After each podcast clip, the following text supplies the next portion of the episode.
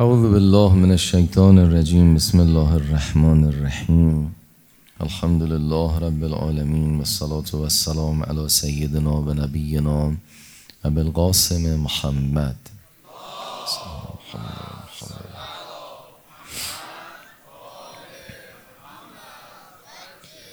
وعلى أهل بيته الطيبين الطاهرين المعصومين سيما الحجة بقية الله الأعظم روحي وأرواحنا له الفداه ولعنة الله على أعدائهم أجمعين من الآن إلى يوم الدين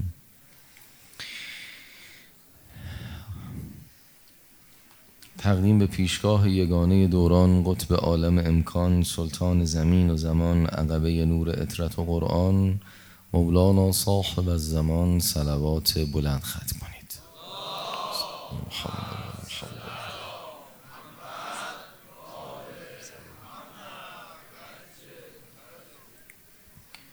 و هدیه به پیشگاه متحره حضرت زهرا سلام الله علیها صلوات مهدی پسند بفرستید.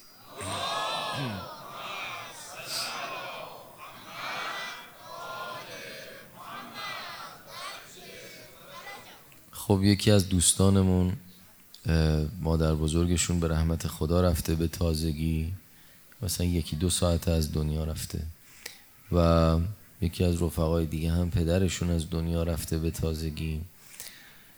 همین الان در شب هفتم شب توسل به حضرت باب الهوائج علی اسقر انشالله که همه امواتمون و زبل حقوقین از این جمع سر سفره سید شهدا علیه السلام مهمان باشن به برکت حضرت علی ابن الحسین علیه السلام. همین الان یه ذکر فاتحه داشته باشیم با صلوات بر آل محمد.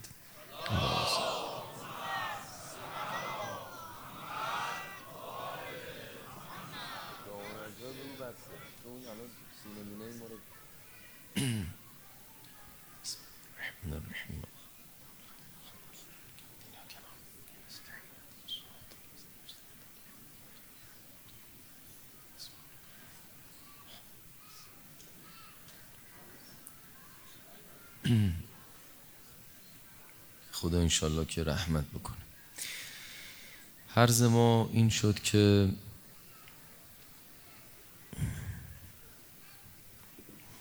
در مورد جایگاه صدق صحبت می کردیم و اینکه انسان وقتی از جایگاه خودش فاصله می‌گیره اتفاقاتی براش میفته و زمانی که در جایگاه صداقت و روراستی با خداست از این طرف برکاتی نازل میشه برای خودش و برای اطرافیانش. به اینجا رسیدیم دیگه من مرور نکنم. به اینجا رسیدیم که باور و باور قدرت الهی و تکیه به پروردگار جایگاه حقیقیه. یعنی ما همه حرفایی که تا الان زدیم توی این شبها شب گذشته تقریبا حرف نهایی رو زدیم. خروجی همه اینها باید بشود. این که بنده خدا به خدا تکیه بکنه. اصل بندگی هم یعنی همین.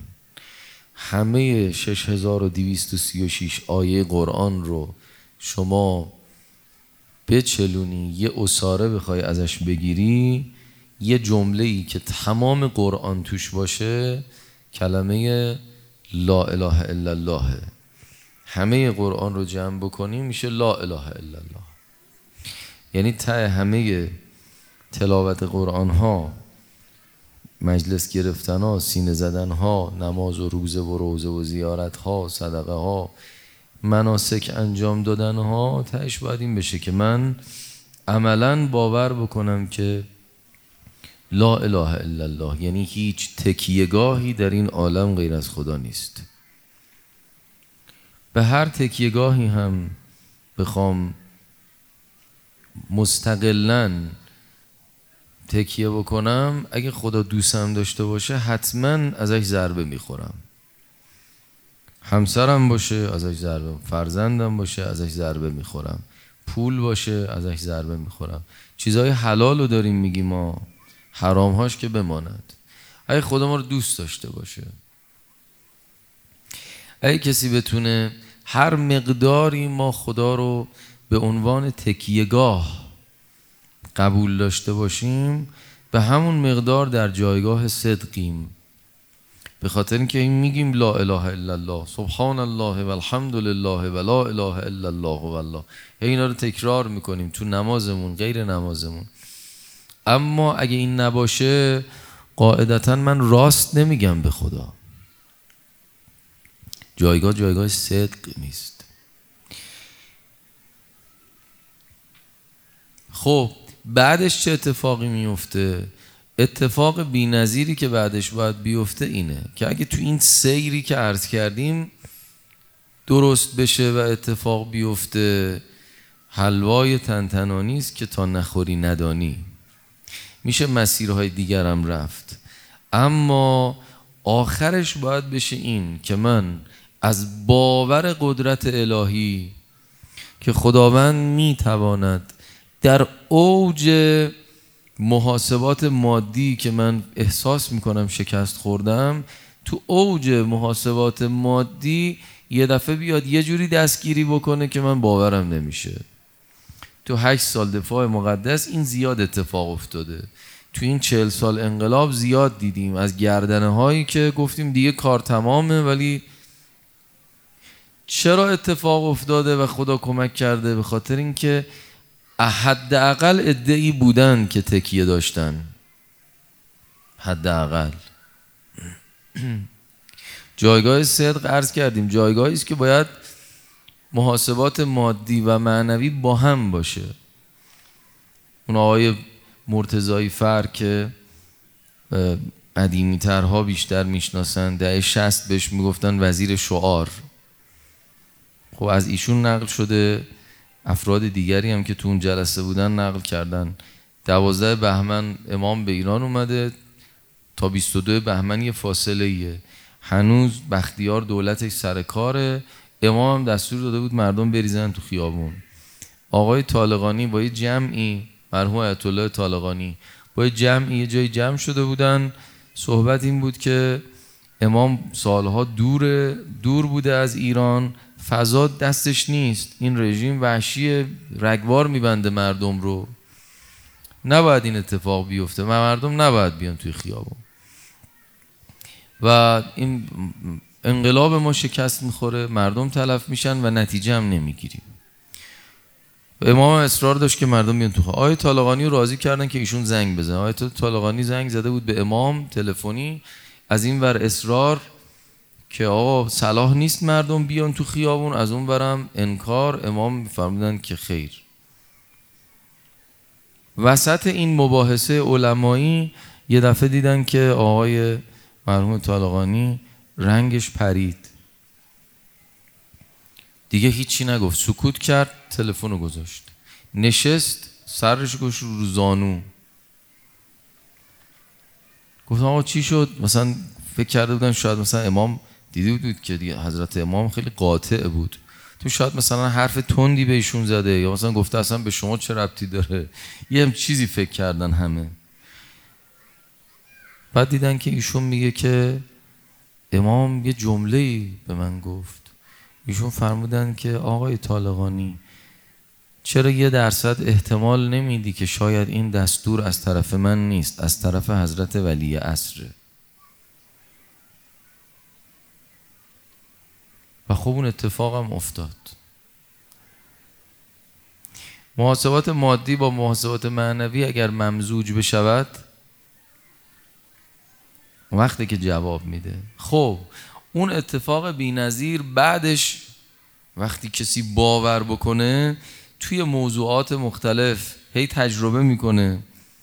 می‌بینه خدا پشتشه تو زندگیش تجربه می‌کنه.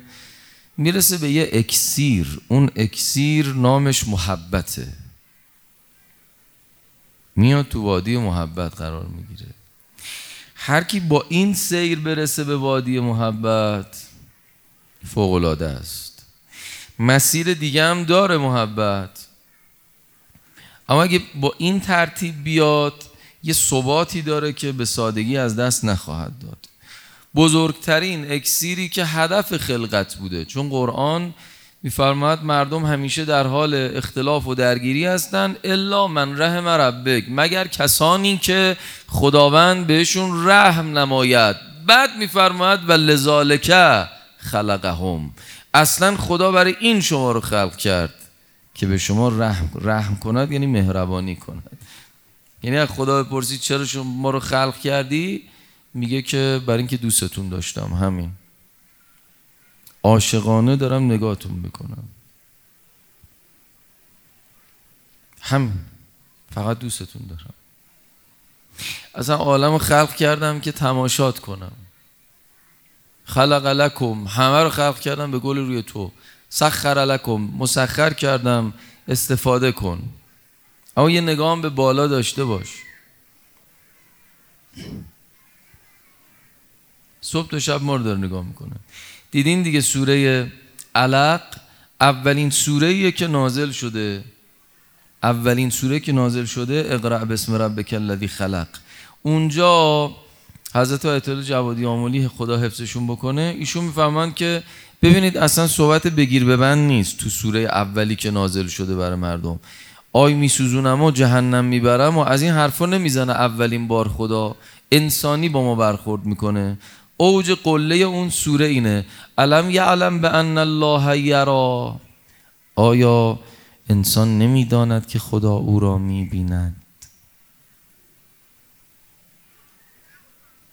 همینم ما وقتی بدون محبت معنا می‌کنیم یه اتفاق بدی میفته این ترجمه رو غلط انجام میدیم. ترجمه غلط اینه.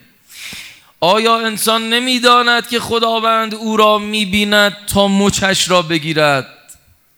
ما اینجوری معنا می‌کنیم.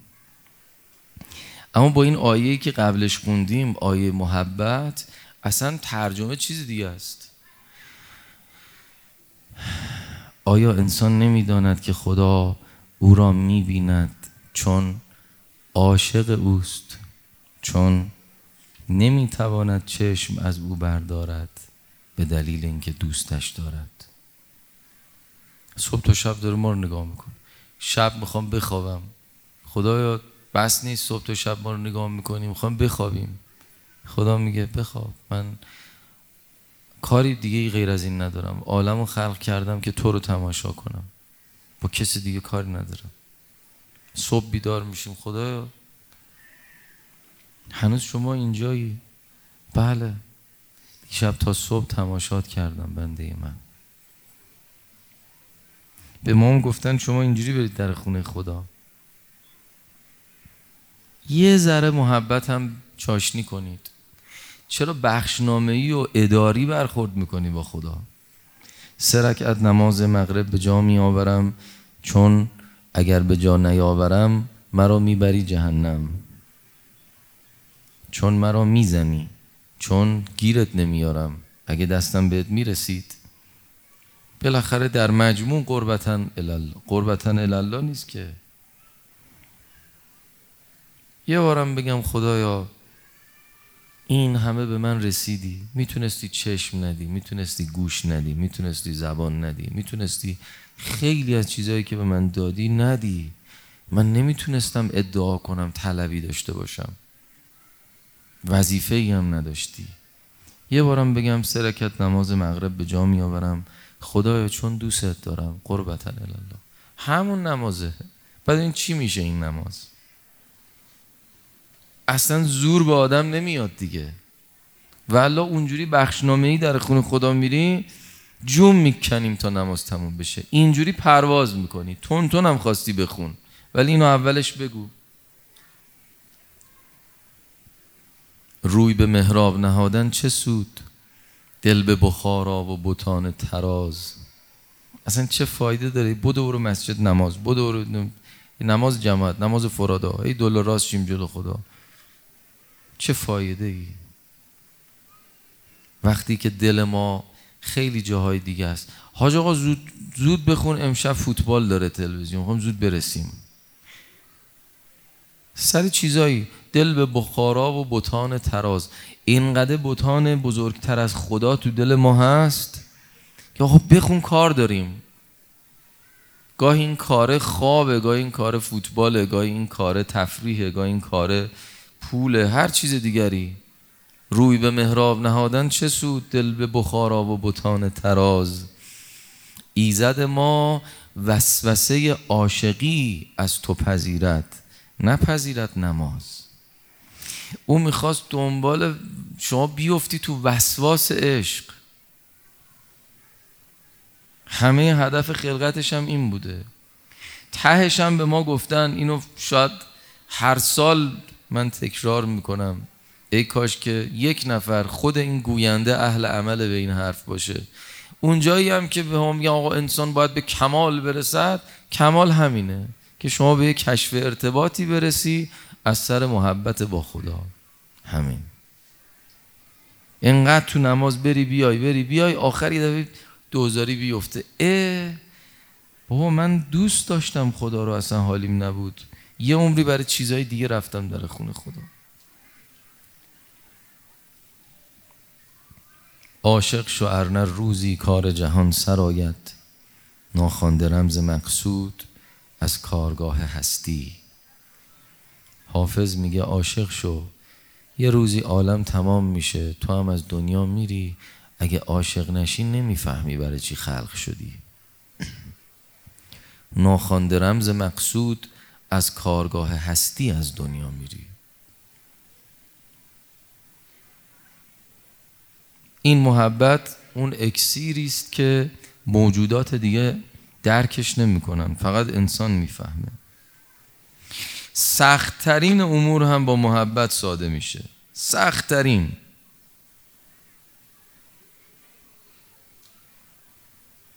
یعنی شما آدما رو می‌بینی که از این چهار تا اون چهار را می‌خواد بره اسنپ می‌گیره میره. یعنی حال نداره راه بره.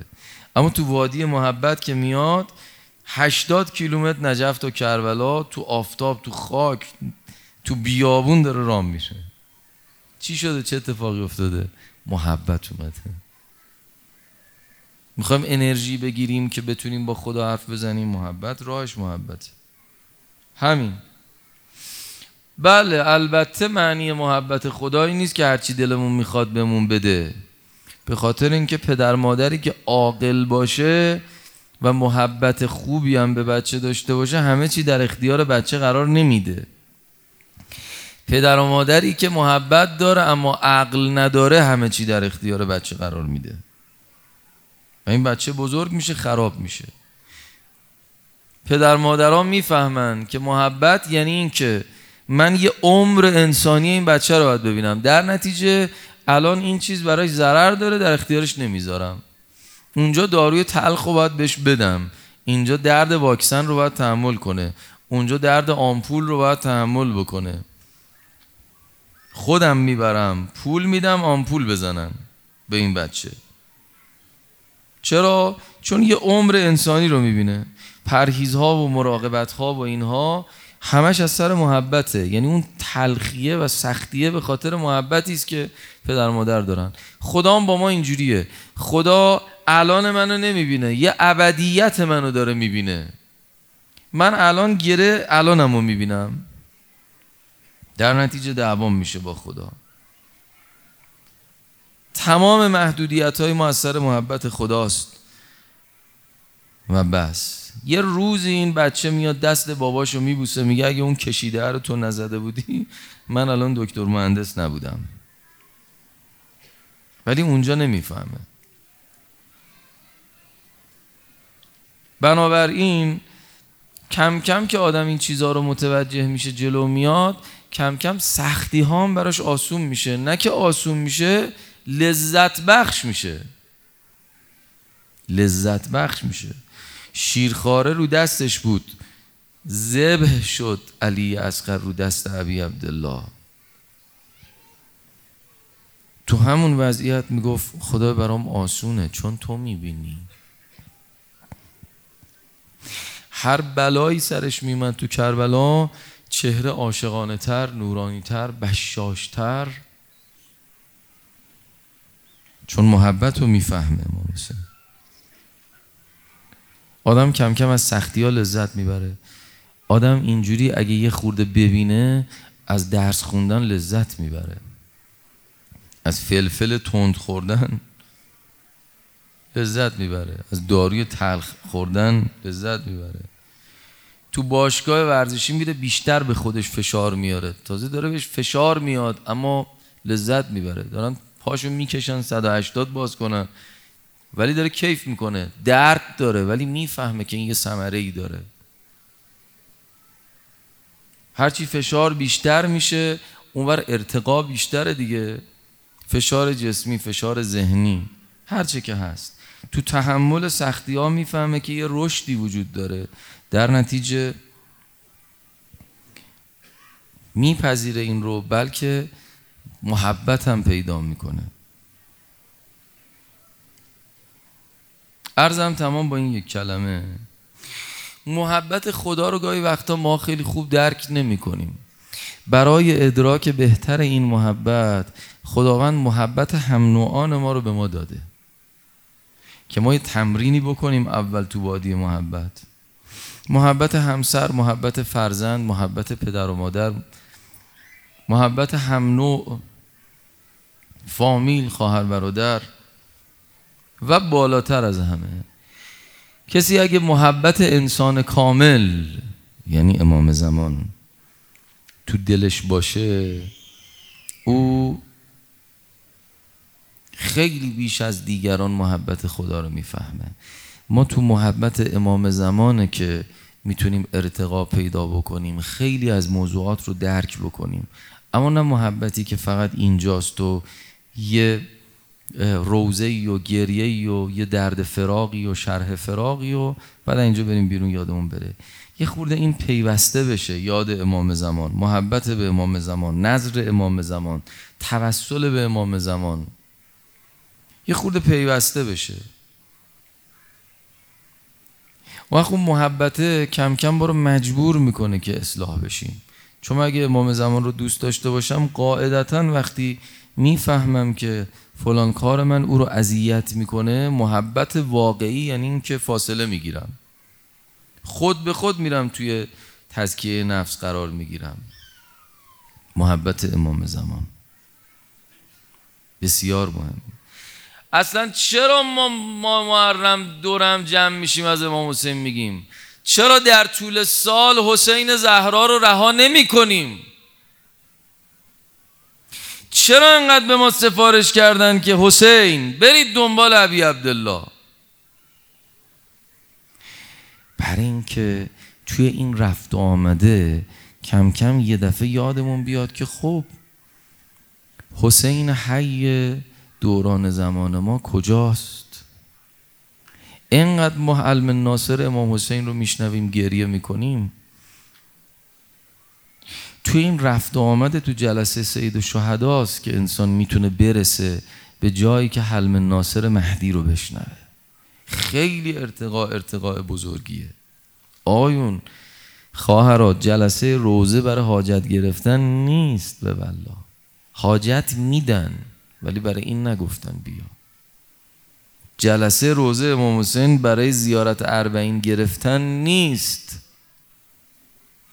زیارتت هم که رفتی امسال هم ایشالله امضا می‌کنن میری. اینا رو میدن اینجا. مریض شفا می‌گیره حاجت میدن کربلا تو میری. رزق و روزی برکت گره ها خیلی اتفاقات میفته اما اصلا برای هیچ کدوم ما دور هم جمع نشدیم. برای این بوده که یه فکری بکنیم بگیم آقا اینقدر ما داریم گریه می‌کنیم برای حلم ناصر نیانسرونی امام حسین که کسی نرفت کمکش بکنه. خب الان حسین زمان ما هست.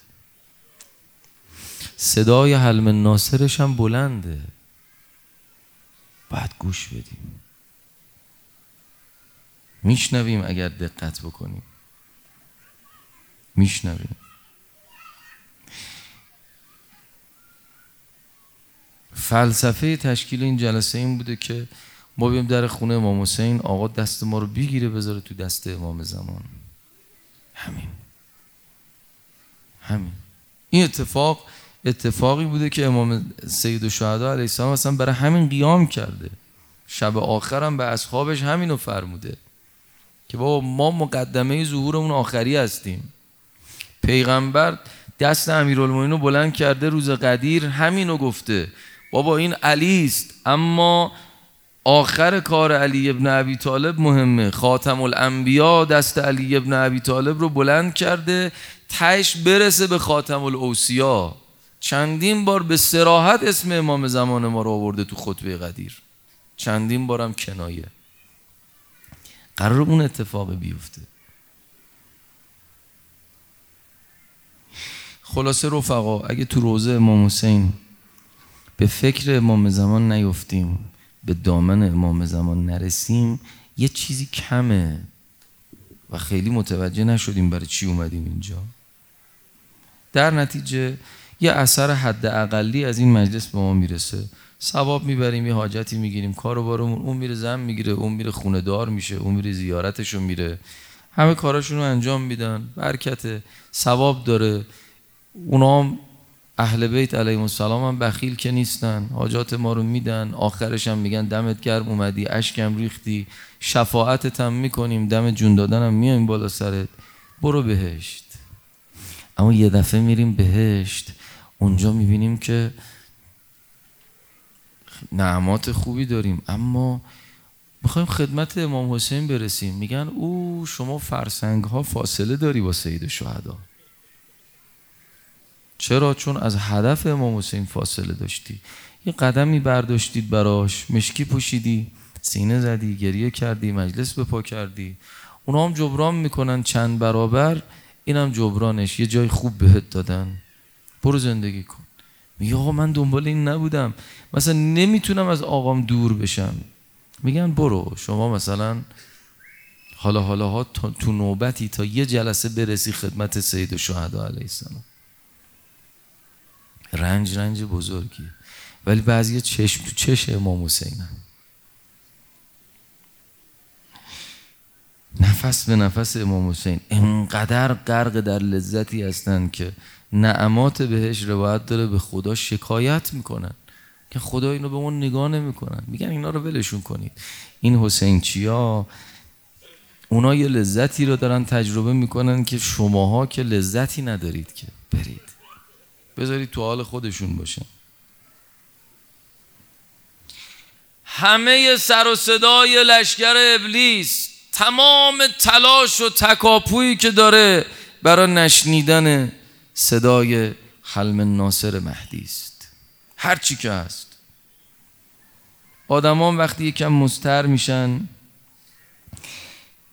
یکم بیدار میشن یه خود فکر می‌کنن وقتی دشمن می‌بینه نمی‌تونه قلبهایی که به سمت امام زمان داره میره شب جمعه شبی است که باید از این حرفا بزنیم. قلبهایی که داره به سمت امام زمان علیه السلام میره می‌بینن نمی‌تونن نگه دارن. شروع می‌کنن حاشیه سازی منجی سازی شلوغ کردن فضا اختلاف درست کردن. فشار اقتصادی آوردن فیلم آخر از زمانی ساختن اختلافات فرقه ای را انداختن دو قطبی سازی های مختلف بین قومیت ها بین همشهری ها بین فامیل ها نمی‌دونم بین جناها و و و و. هرچی شلوغتر بهتر. چون امام زمان باید یادشون بره. امام زمان رو فقط تو گره ها باید یادشون بیاد. اونم انقدر شلوغش می‌کنیم که تو گره های خودشون هم سراغ امام زمان دیگه نرن. چرا؟ چون یه نشانه هایی به وجود اومده که قبلا نبوده.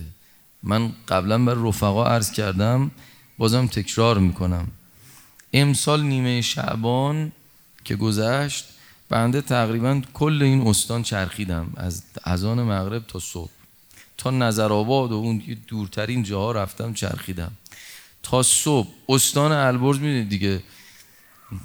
بدترین استانه به لحاظ آسیب های فرهنگی تو کشور. هر جا رفتیم احیا گرفته بودن نیمه شعبان مناجات. از سر شب مناجات بود. او هم قدیم می‌زدن میرخصیدن تو کوچه ها نیمه شعبان تو همین گوهردشت خودمون. امسال این سالی که گذشت. تا همین مثلا پنج سال پیش هم این شکلی نبود. بخیر ما تو این جهت دستمون تو کار دیگه. میدانی من خودم شخصا رفتم دیدم. همه مسجدا بعد هر جا می‌رفتی جوون پر. تیپ های مختلف. تک و توک چند تا دونه پیرمرد لابلا اینا. این اتفاق مهمه. نداشتیم. کی این کار فرهنگی داره انجام میده؟ یه دستی داره دلا رو می‌بره به سمت امام زمان. مطمئنیم. اربعین 20 میلیونی سی میلیونی کی داره مدیریت می‌کنه؟ کی می‌تونه ادعا کنه؟ بگه من متولی هم هیچ کس نمی‌تونه. اسکان اینا قضای اینا رفت آمد اینا. اصلا مگه قابل مدیریت تو دوزار جا کربلا و نجف؟ اصلا نمیشه هم چیزی کی می‌تونه این آدم رو دور هم جمع بکنه؟ یه اتفاقاتی تو دنیا داره میفته. به خاطر همینه که سر و صداها و شلوغی ها بیشتر میشه فشارها بیشتر میشه. به خاطر اینکه شما داری به یه مقصدی می‌رسی به یه مقصودی داری می‌رسی. همین. یه سرود سلام فرمانده هیچ کس هم باورش نمی‌شد. یه یه دی رفتن تو شهرستان مثلا لنگرود توی گیلان یه چیزی تولید کردن. خودشون هم فکر نمی‌کردن یه همچین اتفاقی بیفته. نه بودجه دولتی داشتن نه هیچی. مردمی یه کاری کردن یه چیزی تولید کردن. یه دفعه رسید به صدا و سیما یه دفعه از این شهر به اون شهر از اون شهر به این شهر. تو عراق رفت تو بحرین رفت تو لبنان رفت تو سوریه رفت تو همه کشورهای اسلامی دارن می‌خونن. تو انگلستان دارن می‌خونن این سرود رو. تو قلب اروپا دارن می‌خونن این سرود رو. یه دستی داره دلا رو می‌بره به سمت امام زمان بزرگواران. این حرف رو شاید باید شب آشورا می‌زدم ولی برای شب علی اسقر میگم که مشتری های شب علی اسقر می‌دونن ویژن یه خورده بیدار باشیم صدای حلم ناصر امام زمان رو میشنویم. این جلسات برای همینه. از امام حسین می‌رسیم به دامن امام زمان. آسد عبدالکریم کفاش ارزم تمام. سیدی بوده کفاش پینه دوز. توی مغازش میشست. هر روز امام زمان میمد تو مغازش. گاهی شوخی می‌کرد. مثلا ما نداریم کسی مثلا با امام زمان شوخی بکنه. اما ایشون تو احوالاتش از گاهی وقتا با امام زمان شوخی می‌کرد. میخندیدن. یه پیرمردی ساده. یه روزی آقا بهش فرمود که چرا سید اگر یه روزی نیام پیشه چه اتفاقی میفته؟ چی کار می‌کنی؟ گفته بود آقا به خدا میمیرم. حضرت فرموده بود می‌دونیم به خاطر همین مرتب به سر می‌زنیم. تو طاقت دوری ما رو نداری. بعد بهش گفته بودن آخه چی شد شما اینجوری محضر امام زمان رسیدی؟ همچین چیزی ما ندیده بودیم. تو علمای بزرگم ندیده بودیم. ایشون گفته بود که یه رمزی داشت. من یه مدتی استخاصه کردم به رسول الله که آقا ما امام زمان رو می‌خوایم. یه شبی تو عالم رویا رسول الله رو زیارت کردم. آقا فرمود چی می‌خوای؟ گفتم آقا می‌دونی که من دنبال مهدی شما هستم. آدرسی به من بدید به محضرش برسم بیتابم حضرت فرمودن که یه مدتی مثلا یه چله یه مدتی شب و روز برای حسینم گریه کن. اگه می‌خوای به دامن امام زمان برسی صبح یه بار برای حسین یه قطره اشکی بریز شب موقع خوابم یه قطره اشکی صبح و شب. میگه من یه مدتی مثلا یک سال این کار رو انجام می‌دادم دیگه رسیدم به محضر امام زمان. چرا؟ چون خود امام زمان میفرماید که یا جدا من شب و روز برات گریه می‌کنم. صبح یک بار شب یک بار. نیاز نداره روزه مفصل. آدم تصمیم بگیره صبح بعد نماز صبح یه بگه السلام علیک یا ابا عبدالله. همین. بعد تلاش بکنه یه جمله که از تو روزه ها شنیده بگه. یه قطره اشک بریزه. دستشو مشت کنه بزنه به سینه بگه امان از دل زینب. یه قطره اشک. سر موجه یه ذره تر بشه. همین بس. همین بس. یه یه بیت شعر شعرهای معروف. بعد نماز صبح بشیم بگو السلام علیک یا ابا عبدالله. از آب هم مزایقه کردند کوفیان. خوش داشتند حرمت مهمان کرد همین. یه ذره سر مجاهات هست. شبم می‌خوای بخوابی همین. کاری نداره. تازه کیفم داره. کیفم داره. یه بار بگو اسقر من کی به زبان آمده؟ هرمله با تیر و کمان آمده. یه گریه ای یه بار بگو طفل یتیمی ز حسین گم شده. قامت زینب ز غمش خم شده. شعرها رو که بلدیم. یه شب بگو روزه روزه ابل فضله ای اهل حرم میر و علمدار نیامد. سقای حسین.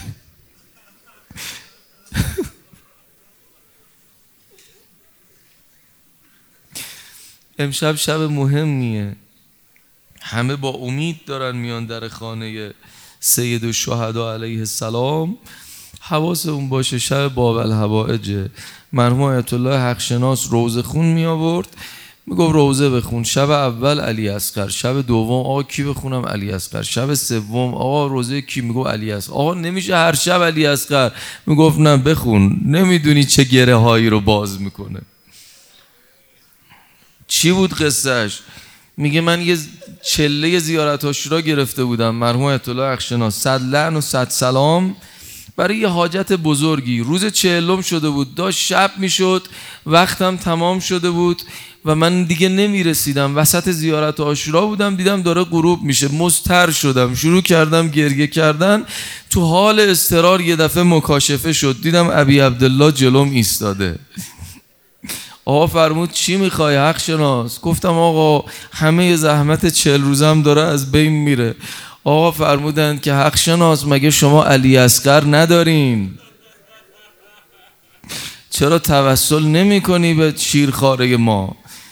چله صد لعن و صد سلام میونبرش یه روزه علی اسقره گفتم آقا چی بگم؟ میگه یه دفعه دیدم عبا کنار رفت دیدم یه قنداقه رو دست دای آقا. یه دفعه شروع کردم روزه خوندن این به زبونم اومد. اما ترونه کیف یتلزا آی مردم ببینید این بچه داره مثل ماهی لباش رو باز و بسته می‌کنه.